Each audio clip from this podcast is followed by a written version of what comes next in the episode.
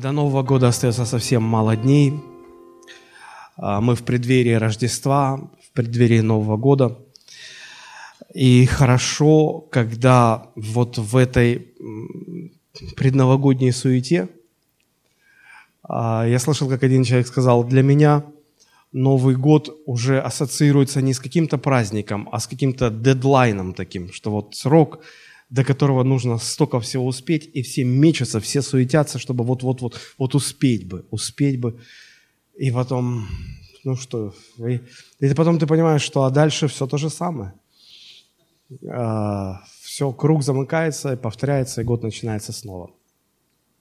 Но я хотел бы немножко порассуждать а, о молитве. И прошу вместе со мной открыть Евангелие от Луки, 11 глава, мы прочитаем первый стих.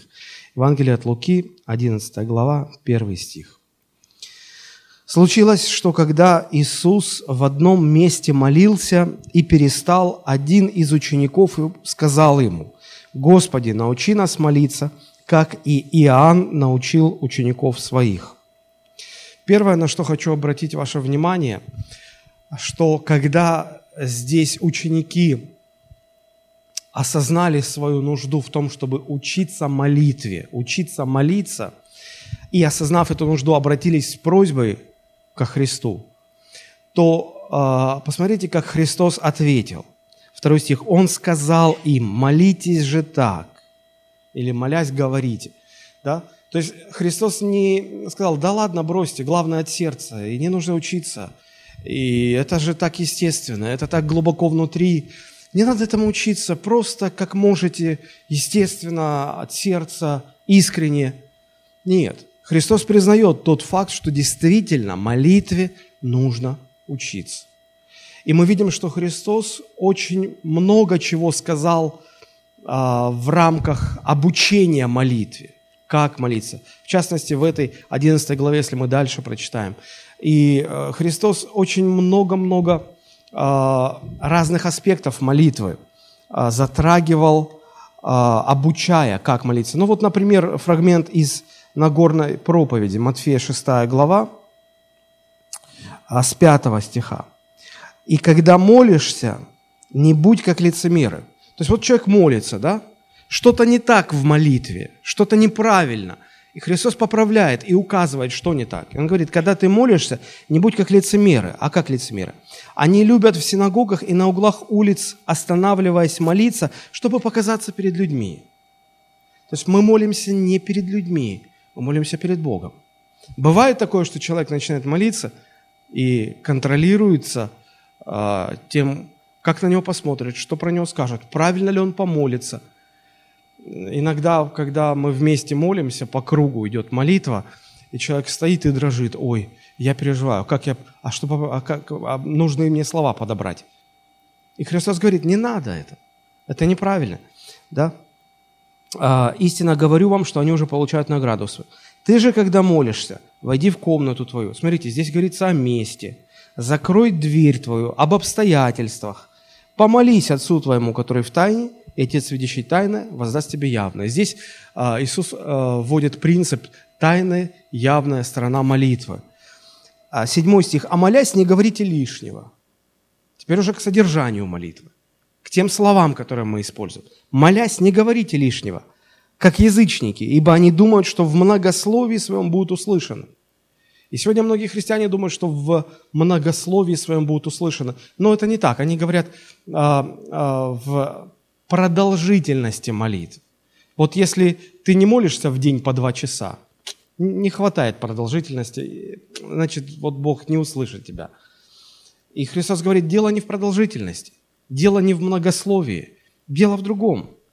Не уподобляйтесь им, восьмой стих, ибо знает Отец ваш, в чем вы имеете нужду, прежде вашего прошения у Него. Мы еще не начали просить, а Бог уже знает, в чем мы имеем нужду. Возникает вопрос, а что тогда говорить в молитве? А о чем тогда говорить?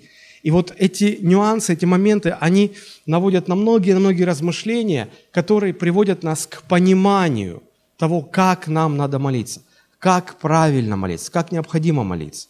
Вообще, почему нужно учиться молиться? Потому что молитвы бывают разными. Согласитесь, э, есть личная молитва, когда человек молится. И вот мы об этом только что прочитали, да? А, бывает публичная молитва, когда человек молится перед аудиторией, ведет молитву, и это накладывает определенный отпечаток на молитву. А в чем разница? Когда ты молишься лично, ну, ты можешь молиться как угодно. Никто тебя не слышит, кроме Господа. И здесь э, функция этой молитвы заключается только в том, что, что ты общаешься с Богом своим. Когда звучит публичная молитва, здесь добавляется тот фактор, что тебя слышат. Ты представляешь Бога перед аудиторией. Ты ведешь аудиторию в молитве. И здесь очень важно, чтобы э, молящийся публично человек понимал некоторые вещи – понимал, что его молитва должна вдохновлять. То есть она влияет на, на аудиторию. Она должна вдохновлять, а не утомлять. Она должна назидать. Человек должен ну, для себя получать какой-то назидательный момент. Она должна обучать. Э, молящийся публично э, волей-неволей является собой пример. И люди перенимают, как он молится. То есть здесь свои нюансы, своя специфика. А, бывает молитва совместная, когда в домашней группе. Это не сказать, что она публичная, но она совместная, когда несколько человек вместе соглашаются о чем-то молиться. А, есть молитва с постом, здесь свои нюансы. Есть семейная молитва, когда семья собирается вместе, и они молятся как семья. Есть ходатайственная молитва, и здесь тоже есть свои нюансы. Есть исповедальная молитва, когда человек пришел на исповедь, и он, исповедуя грех, просит о молитве или сам молится, исповедуя свой грех. Везде есть свои особенности, и этому нужно учиться. А, мне очень запала в душу фраза одного из а, богословов, который сказал такие слова. Он сказал, молитва – это всегда самое лучшее свидетельство о том, как человек видит Бога.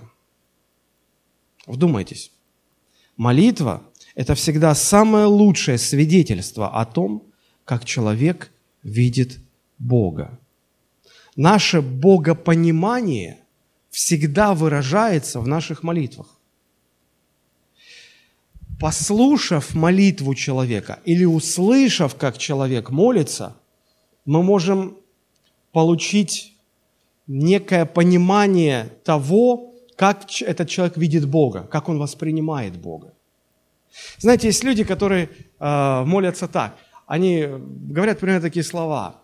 Отец Небесный, приветствуем Тебя на этом месте. Аллилуйя! Согласитесь, это уже о чем-то говорит. Но это говорит об отсутствии благоговения, почтения, о том, что у человека неправильное понимание Бога. Правда? Мы, э, как, вот я бы вам советовал э, не просто читать, а изучать молитвы самого Христа, молитвы апостола Павла, молитвы мужей Божьих. Обратите внимание, как они молятся, какие обороты они используют, как они говорят, что они говорят, каким образом они это делают. И вы увидите насколько молитва человека отображает его боговосприятие, его богопонимание, его богопознание, как он знает Бога. И когда я говорю об этом, я совсем не имею в виду тот смысл, что, а, ну раз так, пастор, да, значит, надо научиться так причесывать свои молитвы, чтобы, ну, никто не увидел моих там изъянов, чтобы когда люди послушают мою молитву, чтобы ну, все поняли, что у меня с Богом все в порядке, все нормально. Я не об этом говорю, я не говорю о том, чтобы причесывать свою молитву. Здесь другая практическая ценность. Просто когда вы начнете обращать внимание на свои молитвы, на то, как вы молитесь, что вы говорите, вы сможете увидеть там некие особенности своего Бога восприятия, своего Бога понимания, о которых вы раньше не, даже не догадывались которые вы раньше даже не замечали. Знаете, у дьявола есть одна излюбленная фишка. А, дьявол загоняет нас в какую-то проблему или в какой-то грех и делает так, чтобы мы даже не догадывались, что мы в проблеме, что у нас что-то не так, чтобы мы были уверены, что все нормально. Понимаете? И вот а, вооружившись этой мыслью, наблюдая все-таки за тем, как мы молимся, помня, что сам Христос признал тот факт, что молитве нужно учиться. А что такое учиться любому делу? Ты смотришь на образец, например, пробуешь сам, анализируешь. Вот такая-такая была ошибка. Исправляешь. Пробуешь опять сам. Смотришь, например, сравниваешь, анализируешь. Вот еще одна ошибка. Исправляешь. Пример, э, опыт, анализ, исправление и снова круг замыкается. Да? Поэтому это очень правильно, если мы учимся молитве, обращать внимание на то, как мы молимся, видеть свои ошибки. А, могли бы вы мне назвать самые распространенные ошибки, которые люди допускают в молитве? Какой-то пример можете привести? Вот, да. Когда, вы наверняка слышали, когда человек молится и говорит, мы приходим к Тебе, Господь, мы славим Тебя, Господь, потому что Господь, Ты понимаешь, Господь, все так тяжело, Господь, и в церкви денег мало, Господь, дай денег церкви, Господь. И... Наверняка, да? Такое слышали. То есть, э, ну, казалось бы, давайте применим этот принцип, да? Э, проанализируем эту молитву. Что не так? Все время идет повторение «Господь, Господь, Господь». О чем это говорит? На что это указывает? На какую проблему это указывает? Знаете, есть такие фишечки, маркеры, которые э, ну, указывают на некоторые скрытые проблемы. В психологии э, очень распространен этот метод. Например, детские психологи вам скажут, что если ваш ребенок начинает любое, практически любое свое обращение к вам, как к родителю, со слова «кстати», да, вот э, молчал, молчал, потом, кстати, папа, а ты знаешь, что у нас вот это, вот это? Ну ладно, может быть, один раз, два раза не заметил. Но когда каждый раз, кстати, то а, ну, это уже изученная проблема. Этот маркер, это слово указывает на то, что этому ребенку не хватает внимания, общения. На него мало обращают внимания, прежде всего родители Да? И вот понимая, зная этот момент, родители должны скорректировать свое поведение. И вот я пытаюсь вам показать, как, а, анализируя ошибки в молитве, мы можем находить свои проблемы своего богопознания, своего боговосприятия, своего богопонимания. И вот когда человек повторяет «Господь, Господь, Господь», ну, а, наверное, это как минимум невнимательность к заповедям Божьим. Потому что одна из заповедей Божьих – не произноси имени Господа Бога твоего в суе. Да? Невнимательность к заповедям Божьим. А, о чем еще может это говорить? О неуверенности человека. Это слово становится, слово, вот имя Господа становится, э, ну, я прошу прощения, словом-паразитом таким, словом, которое используют для связки. А, знаете, когда партийных деятелей во время перестройки а, значит, заставляли говорить не по бумажке, они не могли двух слов связать. А, э, и и вот возможно, что человек, чтобы не остановиться или не, не, не как бы, чтобы его молитва не прерывалась, он использует это имя Господа как связку с другими словами, с другими фразами. Сбивчивость, неуверенность в себе. Человек не настроил себя, не подготовил себя к молитве. Об этом это может говорить. А, другая распространенная ошибка в молитве, когда человек долго молится. Длинно, длинно, длинно, длинно. Да? Иисус говорит, а молясь, не говорите лишнего, не молитесь долго. Я всегда говорю, что долго молиться все умеют, а коротко не все. Нам нужно научиться коротко молиться. А если человек долго молится, длинная молитва, когда много воды и ни о чем, ну, как правило, а, на какую проблему это указывает? Вспомните э, история Иова. Пока Иов не осознал Божье присутствие, пока Бог не явился к нему, не стал с ним говорить, помните, как он многословен был? Господи, я это... Там 42 главы в этой книге. Я и то, я и все, выходи, будем судиться, я буду задать вопросы, ты будешь отвечать, то пятое, десятое.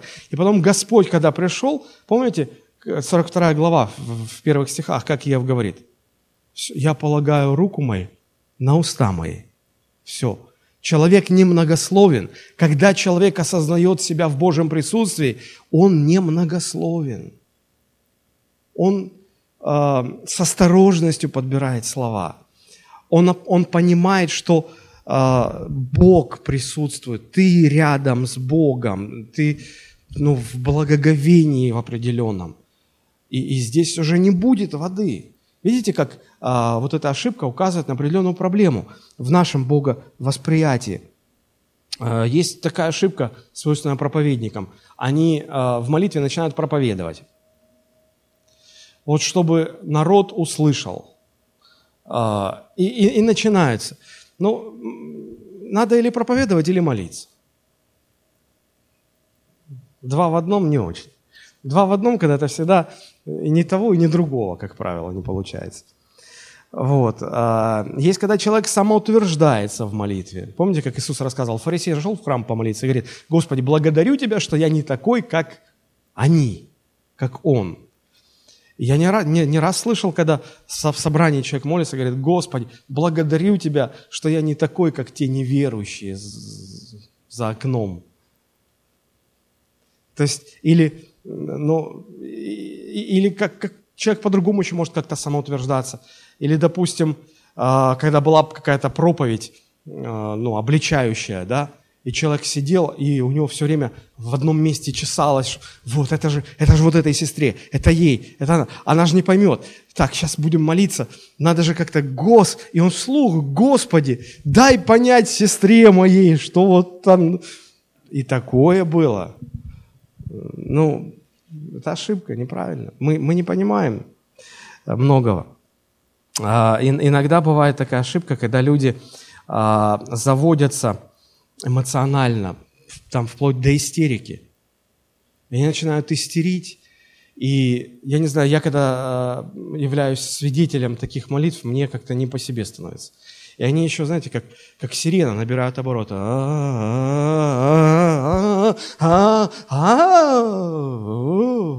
О, хочется сбежать. Кажется, что с ума сойдешь.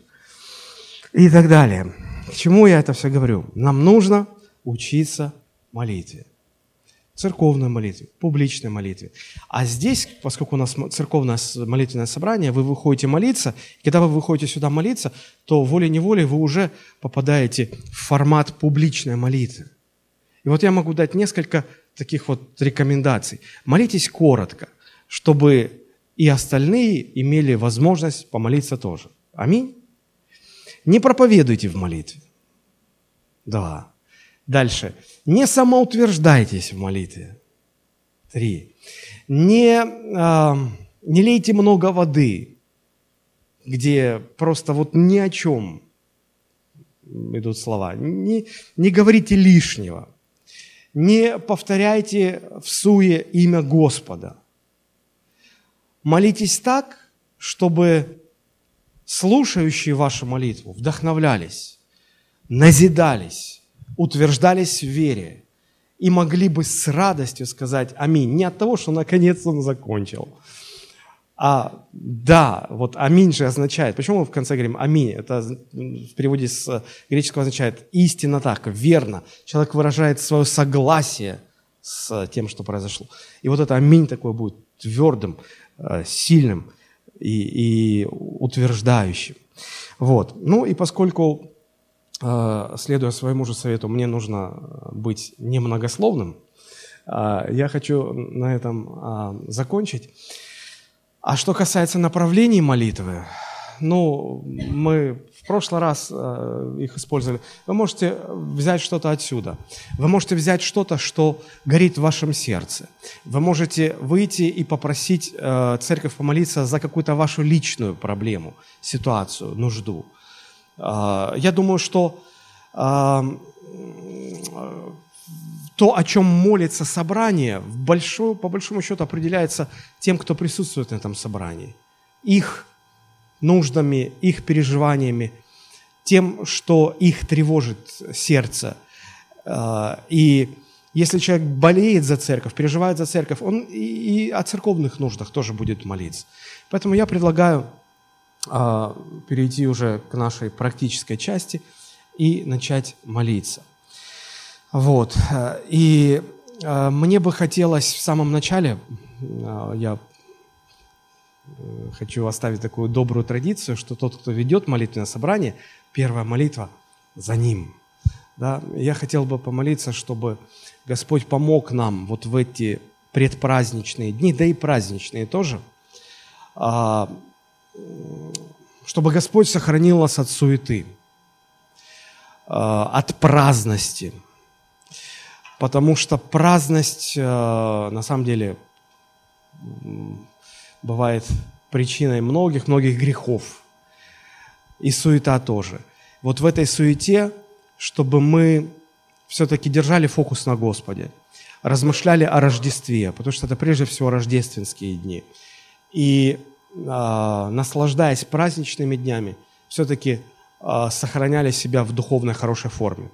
Аминь. И продолжали бодрствовать. Господь, благодарим Тебя за то, что Ты...